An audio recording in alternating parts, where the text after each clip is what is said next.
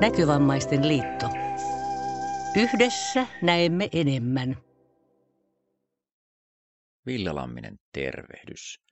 Mulla on linjoilla työelämäasiantuntija Marina Baarman, joka osallistuu vuosittain noin sataan työkykyneuvotteluun.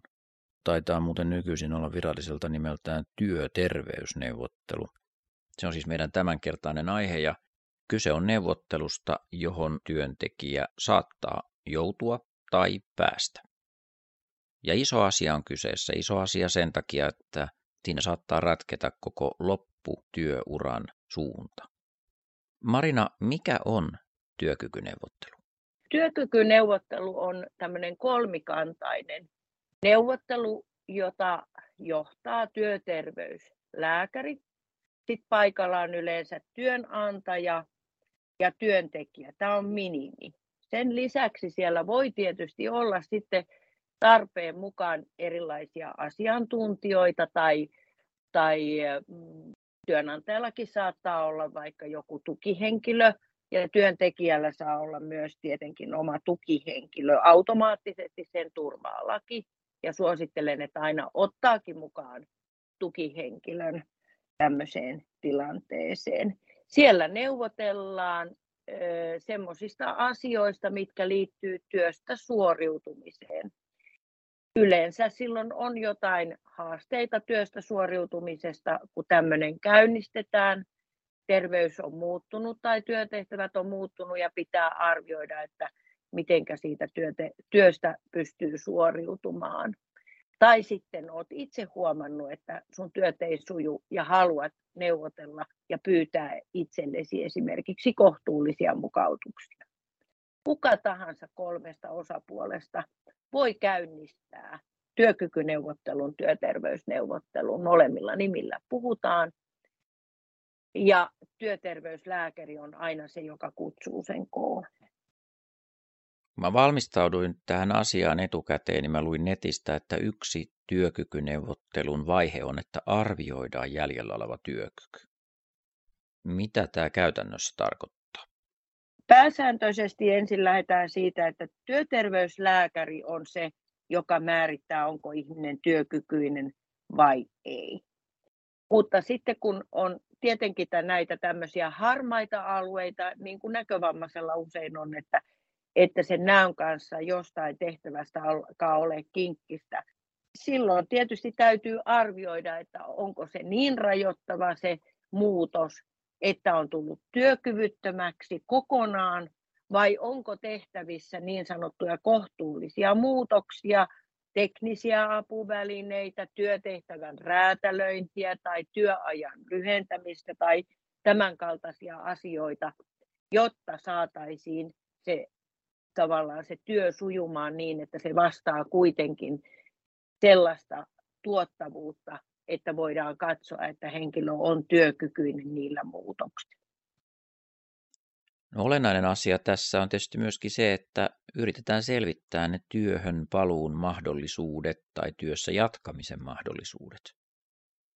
No se tarkoittaa sitten tietysti sitä, että minkälaisia toimenpiteitä siihen työhön paluuseen tarvitaan. Joskushan voi olla niin, että täytyy lähteä kuntoutuksesta liikkeelle, eli arvioidaan ihan se toiminnallinen kyky ja mahdollisesti apuväline kartotusta ja tällaisia toimenpiteitä ensin sinne pohjalle ja sitten arvioidaan, että mihin juuri siinä työtehtävässä, missä henkilö on, niin minkälaisilla asioilla voitaisiin auttaa sitä henkilöä että hän pääsisi toimintakykyiseksi riittävälle tasolle sitä työtä ajatellen.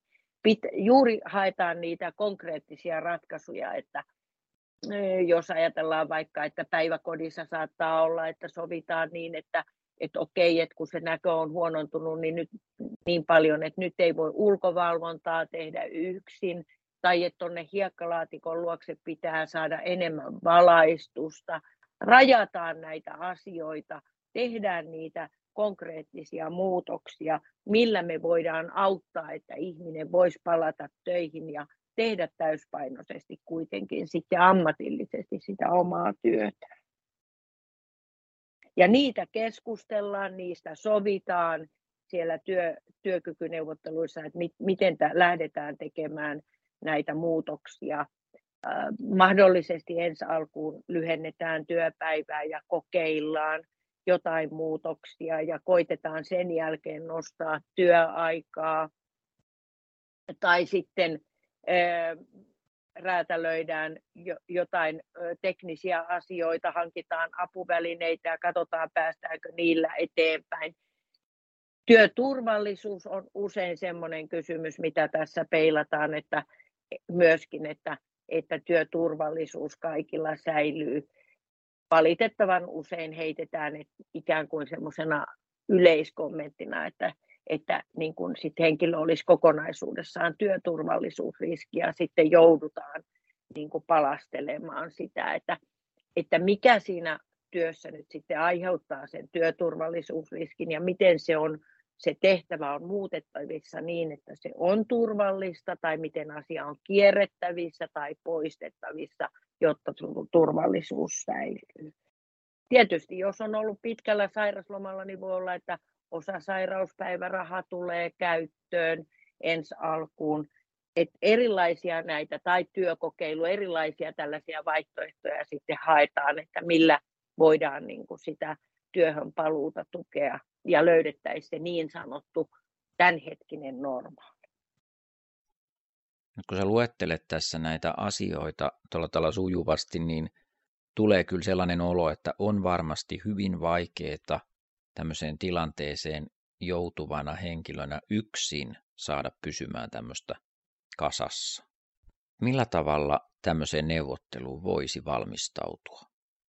Ihan totta, että itsekseen tämä on aikamoinen kakku. Ja mä ainakin suosittelen, että jos on näkövammaisesta kysymys, niin kä- käyttäisi meidän liiton työelämäpalveluita siihen, vähintäänkin siihen, että käy läpi sen valmistautumisen. Minkä takia on erilaiset asiat vaikeita, mitkä asiat on vaikeita, mitä kuvitellaan, että on vaikeita, että päästään niin kuin kartalle, että mikä se oikeasti se tilanne on. Ja yleensä aina suosittelen myös, että valmistaudutaan vähän siihen, että mitkä ne omat toiveet, omat hyvät ratkaisut olisi, mitä toivoisi saavutettavan siellä neuvottelussa. Ja jos ajatellaan, että töitä pitää kuitenkin ehkä muokata ja räätälöidä, niin miten itse räätälöisi, että ei jää siihen varaan, että työnantaja sitten heittää jotakin siihen peliin, että millä tavalla he olisivat valmiita tekemään, vaan että tois, olisi valmiutta tuoda sitten itse siihen pöytään, että tämmöiset ratkaisut auttaisi mua ja nämä asiat olisi mulle merkityksellisiä ja tehdä kartta siitä, että mitkä asiat on vaikeita, miksi ne on vaikeita, niin silloin on jo pitkälle valmistautunut sitten ikään kuin keskustelemaan siitä tilanteesta myös sen työnantajan kanssa. Meidän liiton ihminen mukaan siihen tilanteeseen, jos, jos kokee vähänkin epävarmuutta, koska siihen työterveysneuvotteluun nyt saa pyytää itselleen tueksi kenet tahansa niin silloin esimerkiksi työelämäpalveluiden asiantuntija voisi olla tämmöinen tukihenkilö. Ja sen lisäksi, jos tunnet, että sulla on hy, niin kuin henkisesti tu, tukevan tuntusta tai, tai suhteet on hy, hyvät tai osaava työsuojeluvaltuutettu löytyy sieltä työstä tai luottamusmies, niin totta kai heillähän on jo niin kuin viran puolesta oikeus ja mahdollisuus osallistua, ja se ei vähennä ollenkaan sitä oikeutta, että sen lisäksi voi olla se oma tukihenkilö mukana tässä neuvottelussa. Mihin liiton työntekijää tarvitaan kaiken tuon lisäksi, että ratkaisukeskeisesti voisi tuoda apuna pöytään niitä, niitä erilaisia ratkaisuja, niin on tietysti se, että palvelutarjonta ja palvelupolun tunteminen näkövammaisen kannalta, mitä vaihtoehtoja erilaisissa tilanteissa yhteiskunnallisesti on tarjolla, niin se osaaminen on liiton työntekijällä. Ja toinen on tietysti sitten tavallaan tämmöinen oikeuksien valvonta. Eli liiton työntekijänä mun tehtävä on myös tietää, missä nämä hiekkalaatikon reunat kulkee, eli mitä oikeuksia ja velvollisuuksia eri osapuolilla tämmöisessä tilanteessa siihen toimintaan on. Vielä kolmantena myös seurata ja, ja tarkkailla se, että, että näkövammainen työntekijä ei joudu tämmöisessä tilanteessa syrjinnän kohteeksi. Voiko työnantaja kysyä sulta neuvoja? Joo, toki työnantaja voi soittaa ja pyytää apuja ja annetaan, annetaan apuja, mutta kyllä, kyllä meidän tehtävä on tietysti se näkökulma olla siellä näkövammaisen näkökulmasta ja kyllä viime kädessä sitten niin kuin täytyy olla sen näkövammaisen henkilön suostumus siitä, että, että sinne neuvotteluihin lähdetään niitä asioita henkilökohtaisella tasolla hoitamaan, mutta yleisesti tietenkin annetaan myös työnantajalle neuvoja, miten he voivat hyvin näitä asioita hoitaa. Tämmöinen neuvottelu on tietysti tiedollisesti haastava, mutta on varmasti myöskin henkisesti monta kertaa vaikea. Tunnelmat saattaa olla aika pinnassa puolin ja toisin. Joo, se on hyvin, tavall- hyvin tavallista ja oikeastaan voisi sanoa, että kaikilla on tunteet pinnassa semmoisessa tilanteessa, kun, kun sä joudut neuvotteluun. Ensinnäkin se koskee sun, sun henkilökohtaista aluetta, eli sun te, useimmiten niin kuin sillä, että terveydentilasta keskustellaan tava, ainakin jossain määrin ja sitten toisaalta myös sun työstä ja toimeentulosta. Ja sä oot niin kuin vähän niin kuin semmoisella liukkaalla jäällä, että muutoksia on jotain varmaankin tulossa, mutta kuinka pitkälle se uhkaa sun, sun toimeentuloa ja sun arkea, niin ihan varmasti on tunteet pinnassa. Ja sen takiakin on tärkeää, että on tukihenkilö ja mielellään näitä asioita tunteva henkilö mukana joka pystyy käsittelemään sitten näitä asioita niin kuin enemmän asioina, koska tunteet usein sekoittaa ja sitten ollaan helposti semmoisessa niin kuin mä tahdon ja mulle kuuluu ja miksen mä saan ja, ja mä en pysty tilanteessa ilman semmoista järkevää argumentointia. Ja silloin helposti ajaudutaan myös semmoiseen niin kuin vastakkainasetteluun työnantajan kanssa ja sehän ei ole toivottavaa kenellekään.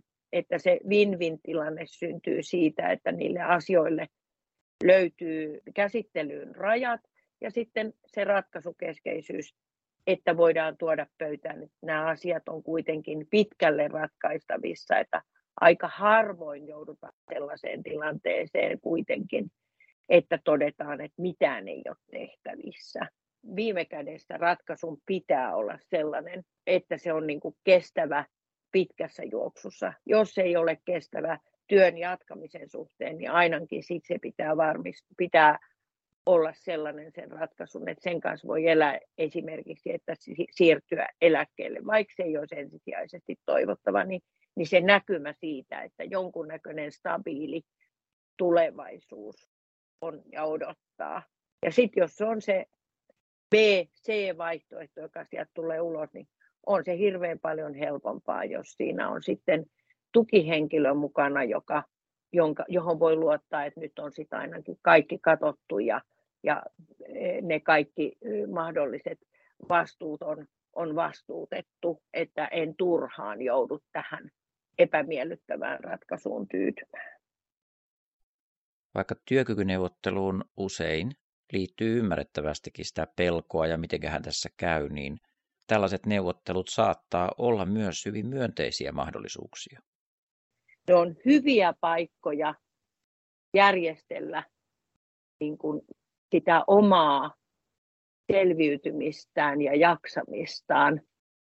Suosittelisin, että paljon herkemmin voisi pyytää itselleen työterveysneuvottelun mitä tänä päivänä tehdään. Niitä käydään mun mielestä aivan turhan myöhään ja liian vähän. Näkövammaisten liitto. Yhdessä näemme enemmän.